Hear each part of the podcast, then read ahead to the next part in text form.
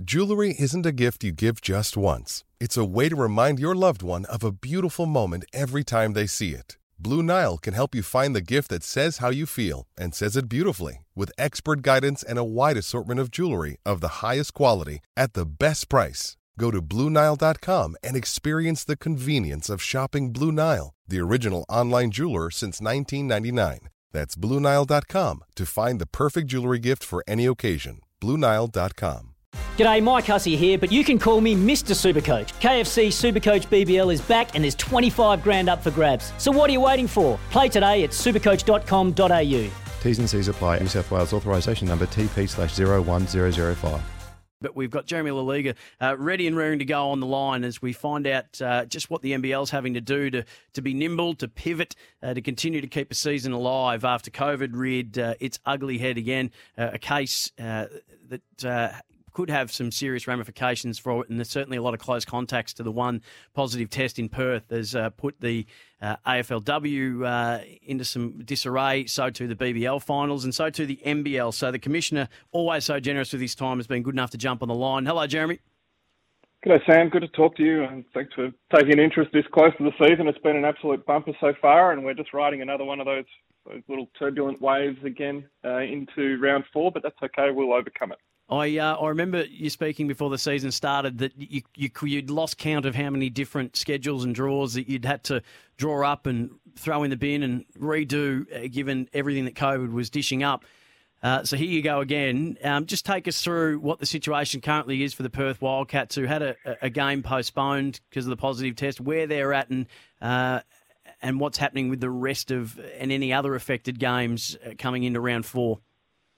Yeah, look, they were scheduled to play a game yesterday against New Zealand in Perth, which was ironically postponed because a few of the players from New Zealand uh, had colds and coughs, and, and so we thought it prudent that they shouldn't travel in, in uh, accordance with travel guidelines of the state and the airlines. So they remained in South Australia, which is probably just as well because only 24 hours later, we of course find out that pretty much everyone's closing their borders to Western Australia and uh, had New Zealand travelled there for the game on Sunday, they would they would now be in the same position as the Wildcats, which is having to relocate yet again. Uh, I think this is now the, the fifth or sixth team that we've had to relocate for at least some period of time in order to ensure that uh, the best part of our schedule remains intact. And so, whilst we've had to postpone that game from Sunday, and we're also postponing the game that was due to be played in Perth this coming Friday. Um, we are otherwise hopeful that most things will otherwise remain unchanged. And at present, the Wildcats have, have flown into Sydney, and we're doing everything we can at the moment to ensure that uh, they'll be able to play their game against Melbourne United in Bendigo uh, this coming Sunday. Uh, I loved seeing uh, the NBL uh, in Bendigo, by the way. It was uh, my hometown, and it was just great to see the response. And we'll talk about that uh, in just a minute. But um, does it does the flow on here? Is there concerns, or is it is it the, the, need to take that kind of decisive and quick action that keeps things like the 36 game festival that's uh, a couple of weeks away from getting going in Melbourne? It keeps that alive and, and doable.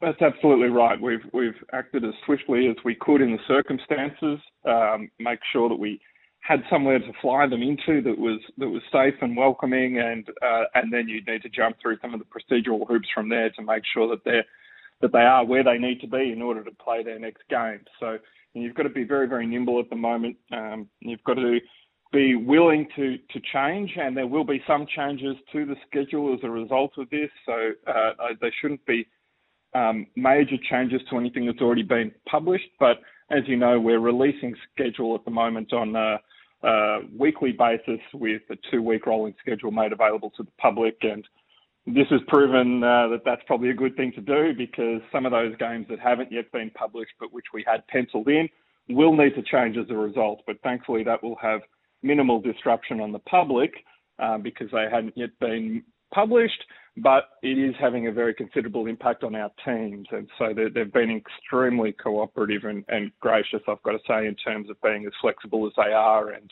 accommodating what are absolutely less than um, than ideal uh, scheduling arrangements. But everyone's just very keen to get through this season as best we can and in front of as many fans as possible. So, with the Southeast Melbourne Phoenix, given that they've played Melbourne United since playing uh, the Wildcats, and you might have touched on it just before, but uh, does it does that have an effect now on Melbourne United? Do Melbourne United need to quarantine or, or lock down or, or, no. or, anything like that? Is that how far this goes, or? Uh, Melbourne United aren't required to do anything further at this stage. The players from Southeast Melbourne Phoenix are required to test, I believe. Um, and uh, um, I think they're not training until they've returned a negative test, which will be pretty prompt. Yep. Um, and uh, uh, then they'll be given the all clear to go back, assuming everything comes back negative. They'll be given the all clear to resume training as well. But no, it doesn't extend as far as Melbourne United, unless, of course, something would happen. Uh, you know, in, in respect of Southeast Melbourne, if, if anyone did return a positive test, then of course you would need to then consider Melbourne United close contacts, I would imagine, and go through the testing process with them also. So Friday's round four game, Perth and New Zealand, RAC Arena, that's postponed. Thursday night's scheduled game between the Bullets and the United uh, and Melbourne United, that's now going to Friday, and then Cairns and New Zealand uh, will play in Cairns uh, this Saturday. So that's great that those can uh, un- unfold like that. Um, how I mean, I'm fascinated to know how many backup plans on backup plans do do you have, given what's going on in the world at the moment, Jeremy? It's it's very difficult to have backup plans um, in a in a fixed sense. Uh, you, you have to have a backup plan, I guess, insofar as a willingness to change. But I mean, take take the one case in Western Australia as a really good example. It's one case, and so there's really no um, predicting how each state is going to react to that. Not with any degree of certainty, anyway. I mean, yesterday we were thinking, well, one case, maybe a couple of states will close their borders, but hopefully the Wildcats will still be able to jump on a plane and come into Victoria. Now that that isn't the case unless we go through a pretty rigorous testing um, and exemption process. So we're going through all of those processes now, but you know, it, I guess it was a flip of a coin as to which Premier and Chief Health Officer reacts which way and which states are going to be open and which states are going to be closed. So you really just have to work with the, the hand that's been dealt with you as each one of these instances arises um, and, and go from there. That's, that's all you can do. Uh, I certainly uh, don't envy you. So, any changes to, to fixtures sort of moving forward over the next couple of rounds before everybody converges on Melbourne just to make sure that everybody gets to Melbourne in in in the timely manner and in an unaffected manner? Look, there probably will be, but as I said, they're, they're not fixtures that will affect the public because they're not games that are, for the most part, games that have been on sale anyway. Other than some games, I guess, that were scheduled uh, back in the first iteration of the of the schedule, and, and that was released to the public, and a few games went on sale. So we're trying to minimise any disruption in respect of games that were already on sale, and move around those pieces uh, that that won't have an impact on the public. Now, uh, that may not be the case. We may have to move one or two games or change an opponent here or there, but we, we try and do whatever we can to mitigate the effect on, on the public. And again, the clubs are incredibly uh, cooperative and adaptive in terms of trying to do the same and, and minimise impact on even the other clubs' fans, which is great. And it's exactly the spirit of the competition that we're we're so proud of.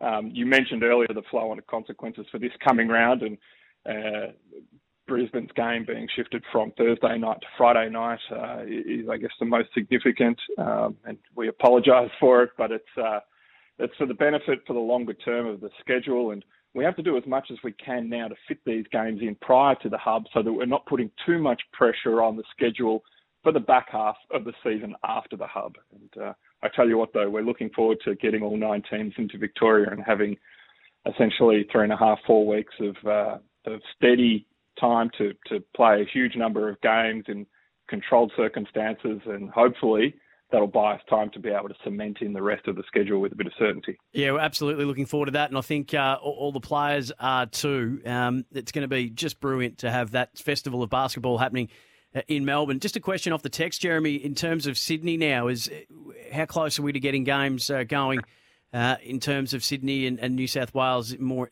more broadly? I think we're very close. I think there's a very real prospect of seeing games in New South Wales prior to the hub. Um, I think there's a prospect of, of games both uh, in Wollongong featuring the Hawks and in Sydney featuring the Kings. And so we're continuing to work with their respective uh, or with the New South Wales Health Department uh, and the respective venues to to try and uh, to try and get some live basketball away in New South Wales before the hub. Jeremy, you're always so generous with your time. I really appreciate it. Congrats on what you've been able to do with the season so far. There's been some brilliant basketball played. It's been uh, just very, very high caliber stuff, and we can't wait for the festival to kick off in Melbourne. Um, congrats to you and all the team for, for the work that you're doing. It's um, it's brilliant.